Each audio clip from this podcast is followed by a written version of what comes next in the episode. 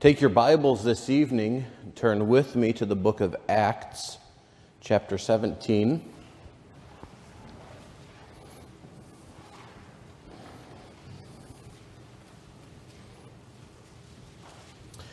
Last week, we left Paul and Barnabas in Antioch of Pisidia, where we examined the sermon that he gave in the synagogue, preaching the gospel, the good news, the glad tidings to the Jews, to the Gentiles there.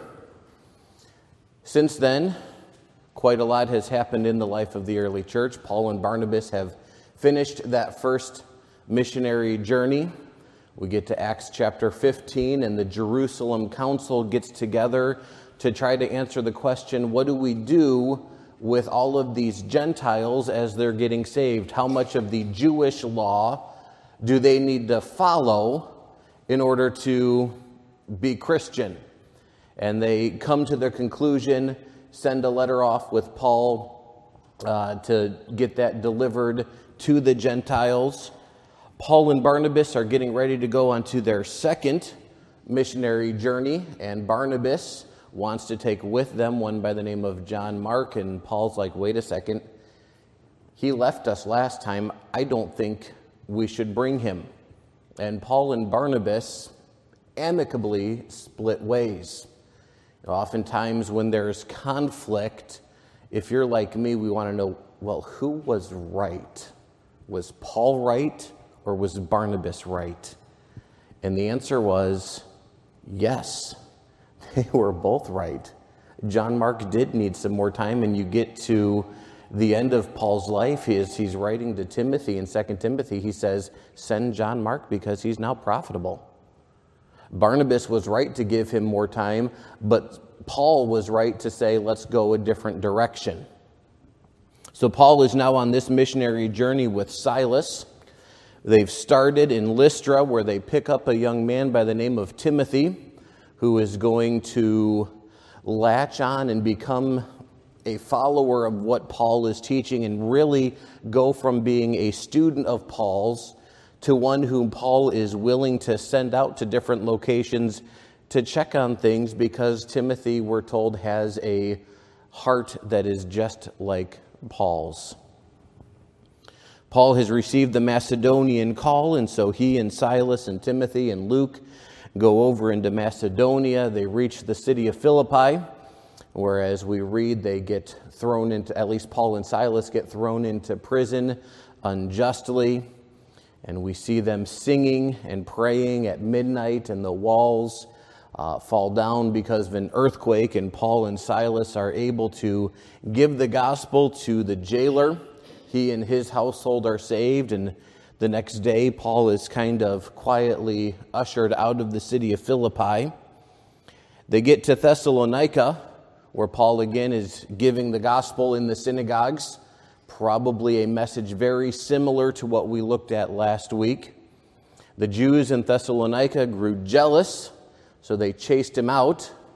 They get to Berea, and we read that the people in Berea were more noble than those in Thessalonica because they actually said, okay, here's what Paul is saying.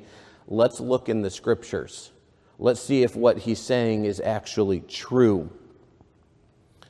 Then the Jews from Thessalonica catch up to him in Berea, and Paul is again sent out of Berea. He leaves Timothy and Silas there. And when we get to our text this evening, he's continued to Athens alone. And in Acts chapter 17, verse 16, we see that Paul is not simply a tourist. While Paul waited for them at Athens, his spirit was stirred in him when he saw the whole city, or the city wholly given to idolatry. Paul does as his norm is. He goes to the synagogue and he preaches in the synagogue. Luke doesn't record that message for us because that's not his purpose for what he's recording of Paul in Athens. And the rest of the week, Paul is in the marketplace.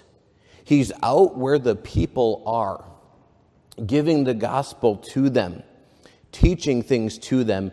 And as he's out and about, he's seeing the idolatry around him. He's seeing the depravity in the city. And the scriptures tell us that his spirit was stirred within him. And this word stirred is the same word that Paul uses in 1 Corinthians 13 5, talking about charity not easily being provoked. So, what does that mean? Paul is seeing the idolatry, he's seeing the moral deprivation in the city, and Saul is getting upset. He's getting frustrated, he's getting irritated, he's getting troubled. So, what does he do? He boycotts. He starts a social media campaign blasting these morally depraved individuals for acting morally depraved. He sets up a little corner booth and waits for people to come talk to him. Oh, I'm sorry, that's what 21st century Christians do. That's not what Paul does. Paul's spirit is stirred within him. He sees the depravity, he's getting upset, and that spirit stirring within him moves Paul to action. And not the action of running and hiding, not the action of getting upset and condemning, but Paul is stirred to action to give the gospel to those individuals who are lost and condemned. Because he's not just upset, he realizes, and as we'll come to in this message, that God has a day appointed for judgment. And these individuals are condemned on their way to hell if they don't hear the gospel and respond. And that's what Paul does.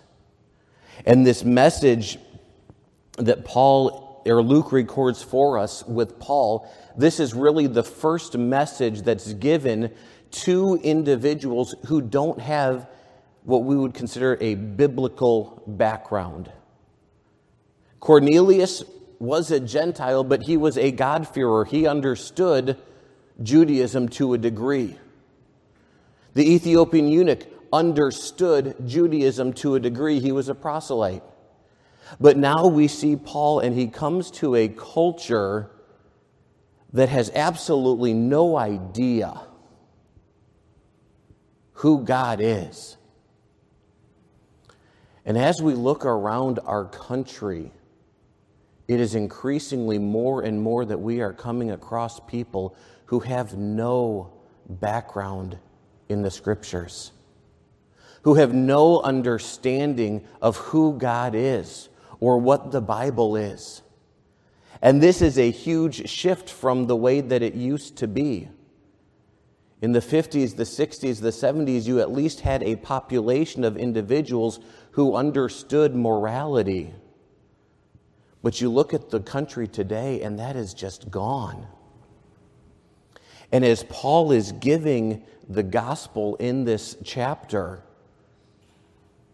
I hope that we can take away some ideas that he has as we go out into a culture that does not have an idea of who God is.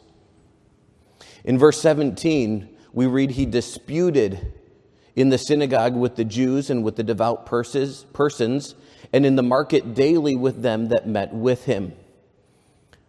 Today, that word disputed carries a negative connotation, the idea that somebody's just always arguing. The word really just means he reasons with people. So he's in the synagogue on the Sabbath day, reasoning with the Jews how that Jesus is the promised Messiah. And the rest of the week, he's in the marketplace, reasoning with individuals who have no background in the scriptures how that Jesus is the Messiah. It doesn't matter if you're Jewish or if you're not. Paul went where the people were.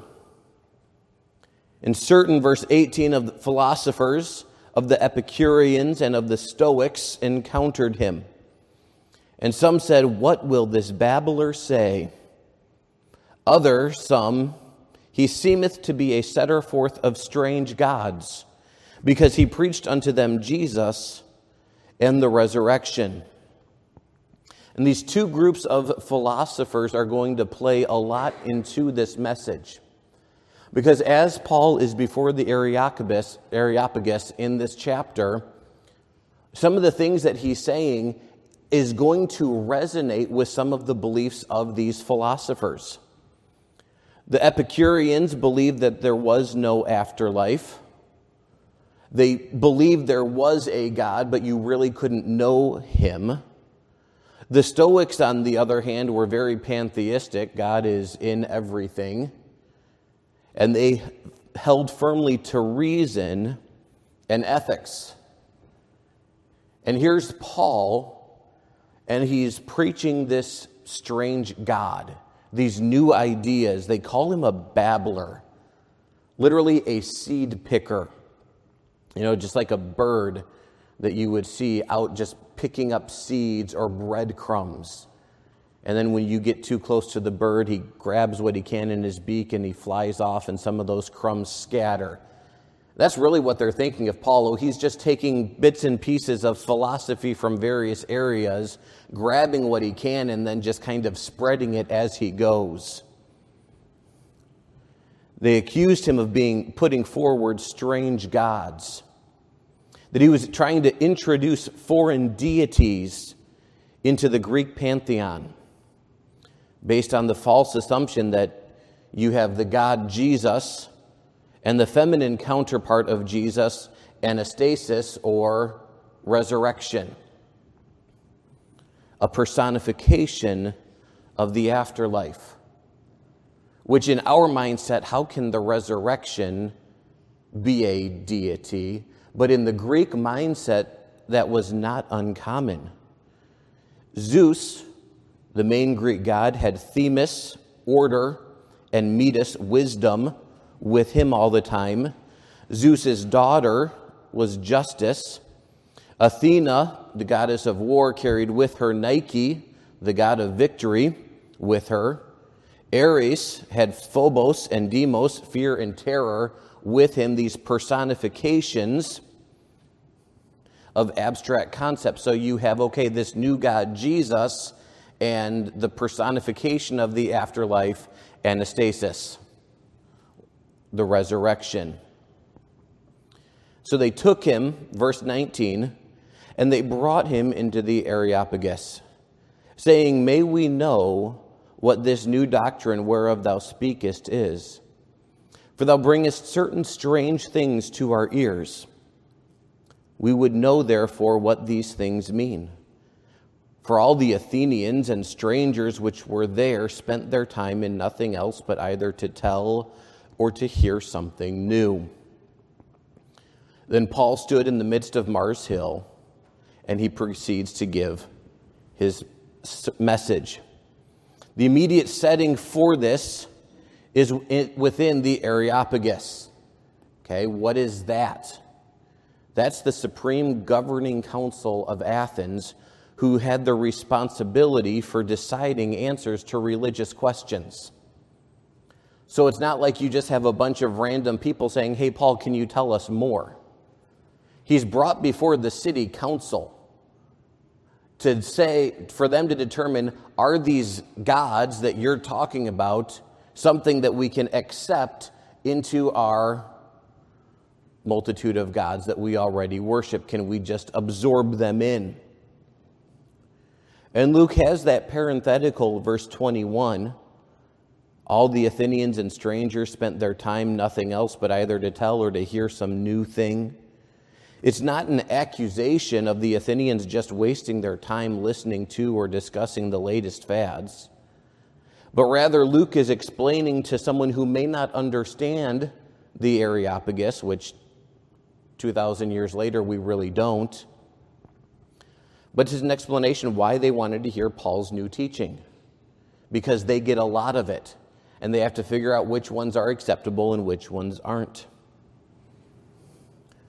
But in reality, what we'll see, Paul is demonstrating the identity of the unknown God as something that is far from new. And Paul, verse 22, is standing in the midst of them, which was the position of the speaker in this official setting.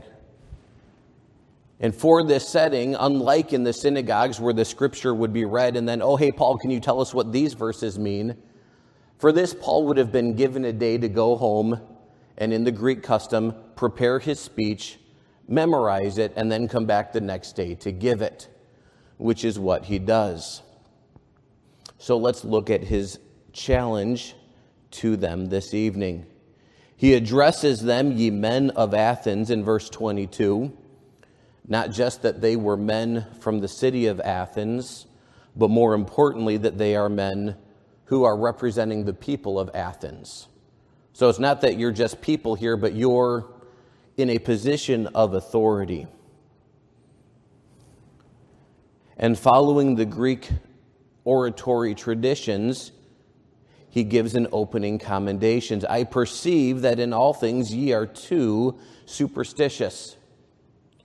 Now, we read that in our English, and in our English mindset, we're like, okay, they're too superstitious. Are they like looking for ghosts that are going to jump out from behind doorways? You know, they don't walk under ladders, they don't break glass, they don't keep black cats. You know, is that the type of superstition? No. It just means that they fear the gods, little g gods. Positively, when it's used, it focuses on the piousness or the religiousness of an individual. Knowing what we know of Paul, because he is speaking before the city council, more than likely he is not addressing them as being scaredy cats, but as recognizing you are seeking something in all of your religion. And I recognize this. You are religious in every way. In fact, you are religious in every way because, verse 23, as I passed by and I beheld your devotions, you know, as I was coming walking through the city, I saw all of your altars. I saw all of the temples that you have set up for these different gods. In fact, he says, I found an altar with this inscription to the unknown God, whom therefore ye ignorantly worship, him I declare unto you. And Paul is going throughout this challenge, this sermon, and he's going to be taking ideas and concepts that these individuals understand the Stoics and the Epicureans, the Greek mindset. He's going to be finding areas where there are similarities, finding areas where you think this, I think this, but let me tell you why I think this because it's a different reason than why you think this, and my reason is better because it's based off of truth. And we'll see in multiple settings different concepts that the Stoics will agree with for some reasons, or the Epicureans will agree with for other reasons. And Paul states it, but Paul's saying, I don't agree with it because it's a philosophical argument. I agree with it because it's in the Bible, which is the standard of truth. And whereas the Greeks are going to be coming at this purely philosophically, Paul is saying, yes, philosophy is there, but I'm basing my philosophy on what is truth.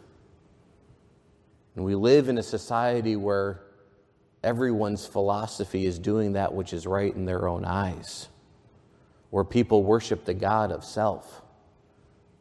As we'll see that Paul points out, people are seeking for something. People are searching for answers. They're searching in the wrong places. And Paul points that out, and he points them to the right place. I'm going to declare this unknown God to you. He's stating the theme and the argument of his speech by making a personal observation and a very succinct assertion, pointing out all of the objects of worship that he has seen, indicating the religiousness of his audience. Of particular note, this altar to the unknown God. According to local legend, there was a plague in Athens in which no sacrifices successfully pleased the gods. Epimenides of Crete counseled them to release a flock of sheep on the top of the Areopagus. And wherever the sheep stopped and sat down, the altars were there erected to unnamed gods, and the city was spared from the plague. So there's a God that we don't know about who was satisfied by this, so let's build an altar to this unknown God. And Paul is saying, I'm not introducing a foreign deity. I'm not introducing a foreign idea, but I am going to take this opportunity to teach and to explain to these individuals who don't know God that He is already present in the worship of that city. He's not saying that they are correct in their understanding. He's not saying that they were closet Christians, as some would try to point out. Well, they're already worshiping God. So they would have made it to heaven eventually. He's not saying that they would have been able to, by their own thoughts, come to an understanding of truth. But Paul is setting the stage to distinguish between a philosophical religion and biblical revelation, which he gets into in the following verses as he discusses the truth about God the Creator, the human race, and the presence of God. Paul starts off by describing God as the creator. God, verse 24, that made the world and all things therein, seeing that he is Lord of heaven and earth. God is the one who made the universe, proclaiming the one God who created everything. Everything that exists, whether it be material or immaterial whether it be animate or inanimate, whether it be terrestrial or celestial, God made it all. And because God is the one who created everything, it is only fitting that He is also then the Lord of everything. Because He made it, He owns it. You know, and we have this mindset even today. If you work on something, you work on a project, you've made something. You know, this is mine. Why? Because I made it and you can't touch it. Well, God, because He made everything, He is the Lord of everything. The Stoics followed a fixed order in their discussions of reality. Their order follow, went along the following lines first, prove that the gods exist, then discuss their nature, show how they order the world, and then explain how they care for mankind. And Paul, in this challenge, in this sermon, is following that logical order. Verse 24 God is the creator, so God exists because he created. So his nature is then that he is the Lord of everything. As Lord, verse 25, he gives to human beings life and everything that they need. And then verse 26, he cares for people as he determines the times of their existence and the boundaries of their habitations. But in contrast to the Stoics merely discussing philosophically, Paul is not simply proclaiming the philosophy of a divine reality as they would have been. Rather, he is taking the opportunity again to teach the reality of the one true God of the Scriptures.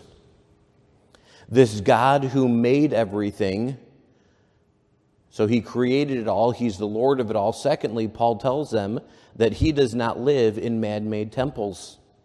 He dwelleth not in temples made with hands. Because he created everything, he doesn't live in things that we can make. The infinitely powerful creator of the universe cannot be confined by the walls and columns created by finite man, whether those walls be physical or mental. So God is not confined to the walls of this building Neither is God confined to what my brain wants him to be, because he's infinite. The Stoics also believed, and they would have agreed with Paul yes, gods don't live in the temples. The Epicureans also rejected the superstitions of their contemporaries, and they would often mock the worship practices performed in the temples. So Paul's audience would have been like, Yes, you're right. Gods don't live in man made temples. So we come to the question you know, is Paul just seeking grounds of agreement with them? Trying to find some way that we can all just get along and your God is my God and let's all be happy together. No, Paul's not seeking that. People who are wrong can still be right. Oftentimes, we don't want to agree with that you know, if somebody is wrong, we think that they're never going to be right, but sometimes people who are wrong can actually come to correct conclusions. Know, the broken clock is right twice a day. The blind squirrel sometimes finds a nut. People who are wrong in the majority of their life can still come to some aspects of truth. Paul's conviction does not come from philosophy. Okay, you can't argue through the fact that, okay, these gods who are more powerful than mankind, therefore they can't live in our temples. But Paul is coming at it from this is what God's word says Isaiah chapter 66, verses 1 and 2. Thus saith the Lord The heaven is my throne, and the earth is my footstool. Where is the house that ye build unto me? And where is the place of my rest? For all those things hath mine hand made and all those things have been, saith the Lord. Going back to Isaiah 66, you look at God and his power. How are we going to take that infinite God and confine him to a temple? Not because philosophy tells me that, but God's word tells me that. Paul doesn't just avoid the Bible because his audience is ignorant of it. Instead, it is his source of authority where we may have some grounds of agreement because philosophy gets us there, as believers, we have the authority in God's Word that we can cling to and ought to. Not only did God create everything and is therefore the Lord of everything, not only does He not dwell in a temple that we can make, Paul also declares in verse 25 that God does not need sacrifices neither is worshiped with men's hands as though he needed anything. God does not need sacrifices. The Stoics would agree heartily that God does not need to be served. Seneca, one of the chief brains of the Stoic mentality, says he himself, referring to the gods, does service to mankind. So the gods don't need our help because the gods exist to serve us. The Epicureans also would have agreed that gods do not need to be served, as their greatest statesman Euripides said, For God, if indeed God he be, is in need of nothing. So Paul's audience would have been like, Yes, God doesn't need to be sacrificed to, God doesn't need to be worshiped by man's hands. But again, Paul's critique of pagan worship isn't from philosophy, it's from the scripture. Psalm chapter 50, verses 10 through 12. God says, For every beast of the forest is mine, and the cattle upon a thousand hills. I know all the fowls of the mountain and the wild beasts of the field are mine.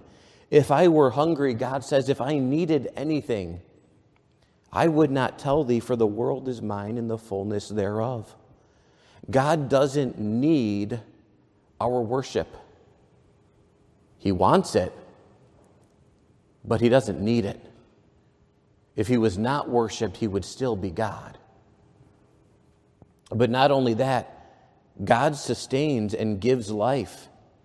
Seeing He, God doesn't need worship because He giveth life to all and breath and all things. God is the one who sustains life. God not only created the world, but He continues to sustain it, He continues to give life. The Stoics would have agreed, again, their philosophy saying that the right idea of God includes having to regard a God as one who possesses all things and gives all things without price. But Paul isn't saying, hey, I know what you Stoics believe, so that's why I'm saying this. Paul's coming from it from the source of authority, God's Word. Genesis chapter 2, we see God breathing into Adam the breath of life. Or in Isaiah chapter 42, verse 5, in describing God, he is referred to as the Lord, he that created the heavens and stretched them out, he that spread forth the earth, and that which cometh out of it, he that giveth breath unto the people upon it, and spirit to them that walk therein. God is the one who sustains our life. So if you were to take away God, if there was no God, our life would be gone. If He was not sustaining us, we would be dead. The implication with this statement by Paul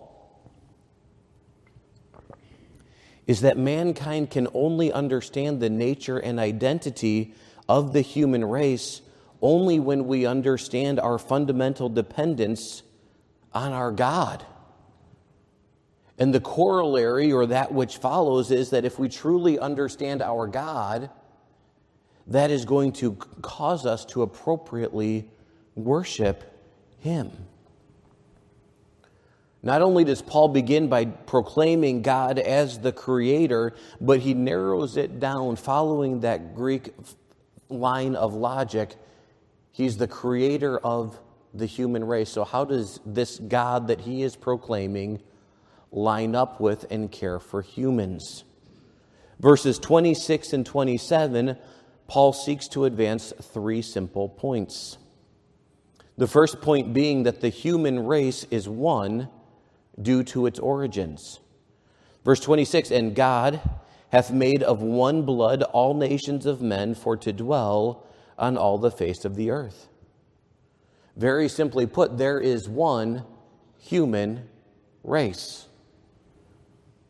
There are many tribal groups, there are many ethnic groups, many language groups, but all of those tribes and ethnicities that we have today all stem from one man. All humans have a common ancestor, and it's not Lucy. It's not a Neanderthal. I was going to say it's not Cro Magnon man, but that's not the politically correct term for him anymore. It's not the anatomically modern human because Cro Magnon man doesn't fit, I guess. We have one common ancestor, that is Adam. And this idea that all of mankind is one race doesn't fit anywhere within the Epicurean or Stoic discussions. In Greek religion and Roman mythology, there is no idea or concept of a common ancestor. It starts with you have all these people groups, and the Greeks, the Greeks are the best, or the Romans, the Romans are the best. There's no common ancestor. But again, where is Paul at? At the Areopagus. What was their purpose? They were to decide on the religious questions, so they probably would have understand, understood since there was a synagogue in Athens. Okay, Paul is bringing in this Jewish God that is worshiped by some in the city. So, making a connection between the unknown God and the God of the Jews, then going back to the Jewish mythology of Adam. God not only created the human race, and the human race is one due to its origins, but secondly, the human race was created to inhabit the earth in its diversity. God hath determined the times before appointed and the bounds of their habitation. Or, in other words, God created mankind to inhabit the earth. The fixed times, the times appointed, were the times of history in which various people groups lived. So when you look into history and you see the Egyptian empire, when did they have their success? When did they have all of their glory? The times that God allowed for it. The Babylonian Empire, when did they have their rise? When did they have their falls? According to the time that God appointed the Greek Empire, the Roman Empire. Do we want to fast forward into modern American history? When is America going to end? At the time that God's appointed for it. God has appointed the times beforehand and the bounds of their habitation. The boundaries are the political boundaries where they lived. So, Paul is asserting that the rise and fall of empires throughout history is set by God. And the Stoics in the audience listening would have said, yes, the gods rule the world by their providence. The gods determine who lives where and when, and they would have agreed with that. But again, Paul's not coming from Stoic philosophy, he's coming from the biblical truth. If you're in Daniel chapter 4, starting in verse 17, this matter is by the decree of the watchers and the demand by the word of the holy ones to the intent that the living may know that the Most High ruleth in the kingdom of men, and giveth it to whomsoever he will, and setteth up over it the basest of men. Remember Nebuchadnezzar's dream where he sees this tree and all the birds are taking comfort in the tree and the tree gets cut down. And he wants to know what does this mean? And the intent of the dream is that he is that tree. Because of his pride, he's going to get cut down. Until he realizes that great Babylon, which he built, was not because of him, but because there's a God in heaven who appointed him to have it. And when we see him saying a few months later, Is this not great Babylon which I have built? A voice fell from heaven saying, O King Nebuchadnezzar, to thee it is spoken, the kingdom is departed from thee they shall drive thee from men, and thy dwelling shall be with the beasts of the field. They shall make thee to eat grass as oxen, and seven times seven years shall pass over thee until thou know that the Most High ruleth in the kingdom of men and giveth it to whomsoever he will. And at the end of those seven years, when Nebuchadnezzar's reasoning is restored, what does he say? That God is the one whose dominion is an everlasting dominion all the inhabitants of the earth are as nothing. He, God, does according to his will in the army of heaven, and among the inhabitants of the earth none can stay his hand or say unto him, God, what are you doing? God has set where we live and the, when these different people groups were. But not only that, Paul declares, third, that the human race was created to be in fellowship with God. Verse 27 that they should seek the Lord, if haply they might feel after him and find him, though he be not far from every one of us. God made us, God made mankind for a purpose, and that purpose is to seek him. And that word seek implies that human beings don't know God or know where to find Him, but there is a desire within us to have fellowship with God. As we saw in Sunday school this morning, all human beings in them have a seed of religion, a need to worship something or someone, and that's either going to lead to idolatry and the worship of self or to piety and the love and worship of God. And Paul deals with this a little bit in more detail in Romans chapter 1, where he talks about the wrath of God is revealed from heaven against all ungodliness and unrighteousness in, of men who hold the truth in unrighteousness. Because, verse 19, that which may be known of God is manifest in them, for God hath showed it unto them. The invisible things of him from the creation of the world are clearly seen, being understood by the things that are made, even his eternal power and Godhead, so that they were without excuse, because that when they knew God, they glorified him not as God. But rather, professing themselves to be wise, they became fools. They changed the glory of the uncorruptible God into an image made like to corruptible man and to birds and four footed beasts and creeping things. So, what does God do? He gives them over to this reprobate mind to do those things which are not convenient, being filled with all unrighteousness, fornication, wickedness, covetousness, maliciousness. and we're like, yeah, those are bad things. Paul, preach against those. But also full of envy, murder, debate, deceit, malignity, whisperers, backbiters, despiteful, proud, boasters, disobedient to parents. Oh, Paul, those are things that we struggle with. Don't talk about those. Definitely hit on the bad things, but don't talk about those things because those hit home. But what Paul is declaring to the council in Athens, and what we can declare firmly to those in the world who claim that there is no God, that within each one of us, God has placed a desire to seek something to worship. And what Paul is doing is he is taking the opportunity to teach these individuals who the one who is worthy of that worship is. Again, he doesn't yell at them for being dumb. He doesn't yell at them for living in sin. He doesn't chastise them. His spirit is stirred up within him and he's moved with compassion. And he takes the opportunity to teach the ignorant, to teach them who God is. All human beings have that desire for God.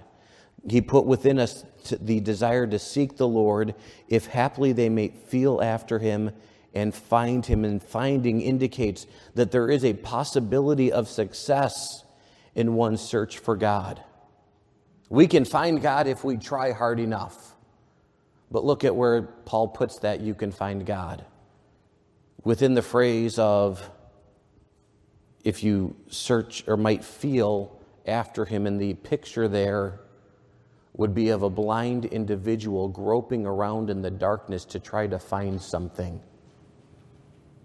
You know, if we were to suddenly lose power and it would be pitch black in here and all of our devices would power down and it's just pure darkness, what would we be able to find? Our toes might find a corner, but that's not what we're looking for. Several years ago, my wife and I took a anniversary trip to Hannibal, Missouri, where we went and toured the caves that inspired Mark Twain to write, or Samuel Clemens to write Mark Twain and Tom Sawyer. And we're in the caves, and our tour guide was a young boy, very well could have been Tom Sawyer. And we're in there, and he's explaining this about this and this about this. And all of a sudden, he just reaches behind a rock and flips a switch. Lights go out, it is pitch black. It's like you put your hand in front of your face and you can't even see it. Yet we can find God if we can maybe grope around, unless God is revealed to us. That search that we have is going to be unfruitful. So, what is Paul doing? He's helping these individuals find the one for whom they are seeking. God is not far from his creation. The idea that God is still present with his creation. God is sustaining us. The Stoics would have agreed. Their philosophy God is near you, with you, and in you. But again, Paul isn't coming at this from philosophy, Paul's coming at this from the scripture. Psalm 145, 18 The Lord is nigh unto all them that call upon him, to all that call upon him in truth. And Paul describes the God, the Creator, the one on whom all human life depends. He makes two simple statements. In verse 28, human existence is rooted in God. In Him we live and move and have our being. We're physically alive, we're not stationary, we exist. Those within the Areopagus would have understood this in a pantheistic sense and then Paul does go and quote directly from Aratus of Soli and Sicilia, or Cilicia to emphasize that human beings are not only close to God, but related to him as kin, for we are also his offspring. Again, Paul is not accommodating the philosophical convictions of his audience, but rather he is carefully choosing a statement that ties back to verse 26 the common ancestor, the one race. And again, Paul coming at it from understanding the scripture. If we look in Luke chapter 3, we see the genealogy of Christ. It goes all the way back to Seth, which is the son of Adam, which is the son of God. Paul's integration of the ignorant knowledge of the poet into the truth of revelation is possible only based on the basis of creation. Now, one thing that we have not seen at all in this speech, and we won't, not once does Paul mention the name of Jesus. Paul is giving the gospel without actually giving the name of Jesus. In verse 29, he tells them, he reminds us that human worship must not confuse God with images. Since we have been brought into existence by God, we cannot bring a God into existence by our skill or imagination. And then Paul comes to his conclusion the truth about God, the Creator, who commands all to repent. Paul's conclusion doesn't actually answer the question that was asked of him Are you introducing new gods to us? Instead, his conclusion is going to end with a rather interesting conclusion. God created all of us. God is the Lord of all of us. God is in charge. God sustains us. And because of who God is, repent. Wait, what? Paul doesn't take the time to explain to them or try to convince them that they're sinners. Paul doesn't try to convince them that Jesus died for their sins, the good news of the gospel. He just simply declares there is a God that we are accountable to, so you better repent. He starts off in verse 30, revealing that the times of this ignorance God winked at. Even though the God, the Creator, has made the heaven and the earth, even though He has created all living human beings, mankind has worshiped other things. We've gone and we've worshiped images of our own creation. Making and worshiping these new gods, Paul is saying, is ignorance, and in times past, God has winked at it or God has overlooked it. What does that mean? God hasn't judged it right then and there. Paul's not saying that God will give a free pass to those who have never heard the gospel, but rather God has at this point disregarded the consequences of it. God is demonstrating his mercy.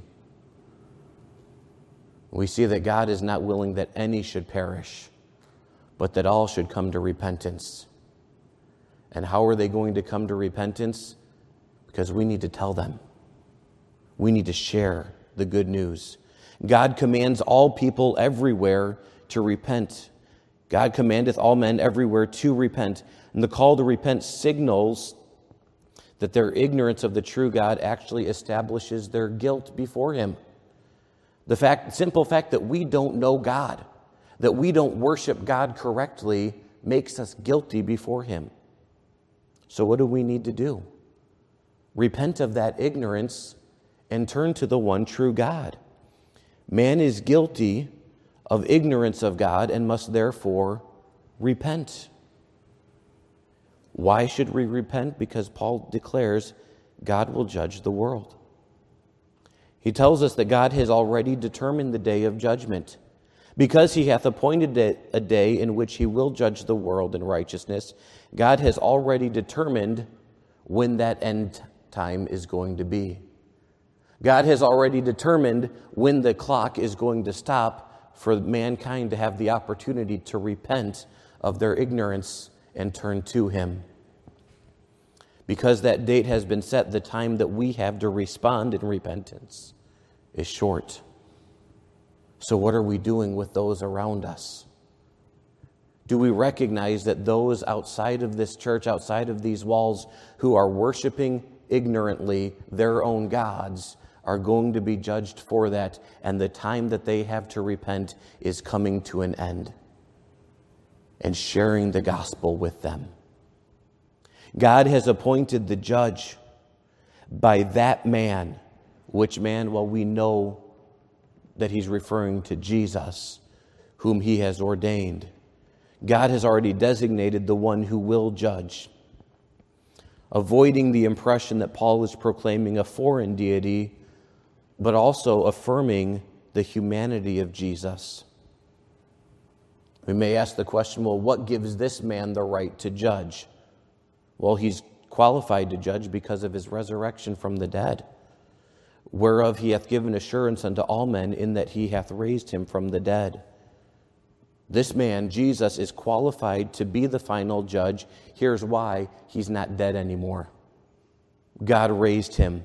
God has the power over the dead, the authority to appoint the judge, and one who has been raised from the dead can legitimately receive the authority to judge the living and the dead. And that's Paul's message. What are the results? Again, it's mixed. Some mock. When Paul starts talking about the resurrection, that is a completely foreign concept to the Greek mythology. A bodily resurrection, Paul, you're crazy. Others desired further discussion, and some clave to him. Some, like, okay, Paul, I repent. I no longer want to be ignorant in my knowledge of God. I'm going to repent and turn to the true God. And we see Paul just leaves the Areopagus. In other words, the city council really didn't find any reason to say what he's preaching is wrong. So they just kind of let him go. So, what are the takeaways? If you're unsaved, it's very simple. There is a day of judgment that has already been appointed. If you're listening to this message, you still have time to repent. You have time to turn from your ignorance of God and turn to the knowable God. For the saved, what is our response to those living in wickedness out of ignorance? Is our spirit provoked? Does that wickedness, does sin stir us up? Or do we have a laissez faire mindset? Eh, it's not me, I don't have to worry about it. It's them. What is our response to those who are living in the wickedness? To those who have only been taught to worship the God of self? To those who have only been taught to worship the God of choice or to worship the God of whatever? Who are trying to find God but are doing so ignorantly. They're groping in darkness, seeking to find Him, and they can't, but they're living the life the only way they know how. Do we see them for who they are? Individuals that are going to face God's wrath at that time appointed. Do we go into our little corner and wait for someone to come talk to us? Do we gather with others and talk negatively about these individuals who are full of sin? Or we do like Paul, recognizing the day of judgment is appointed for them? Do we have compassion, making a difference, and others saved with fear, pulling them out of the fire? The world around us is full of wickedness, yes. But how do we respond to it? Do we see them as individuals who are living in ignorance of God? So let's give them the God. Let's introduce them to the one who they are seeking for. Father, we thank you that you have revealed yourself to us. God, we do live in a world, in a society, whichever more is rejecting you, worshiping gods of their own manufacturing, worshiping gods of their own creation, worshiping in ignorance. God, too often it is easier to criticize and to be standoffish towards those individuals, but I pray that you would give us a vision for them as Paul had, that we would seek to share with them the truth of your word, areas where we can find agreement to make connection and a relationship with them but to teach them the truth of you and your Son. May we be a church that reveals the one true God to a community surrounding us. Lord, if there is one who is not put their faith in you, who is still worshiping gods in their ignorance, may today be the day that they repent and turn to you. We pray these things in the name of your Son, our Savior, Jesus Christ.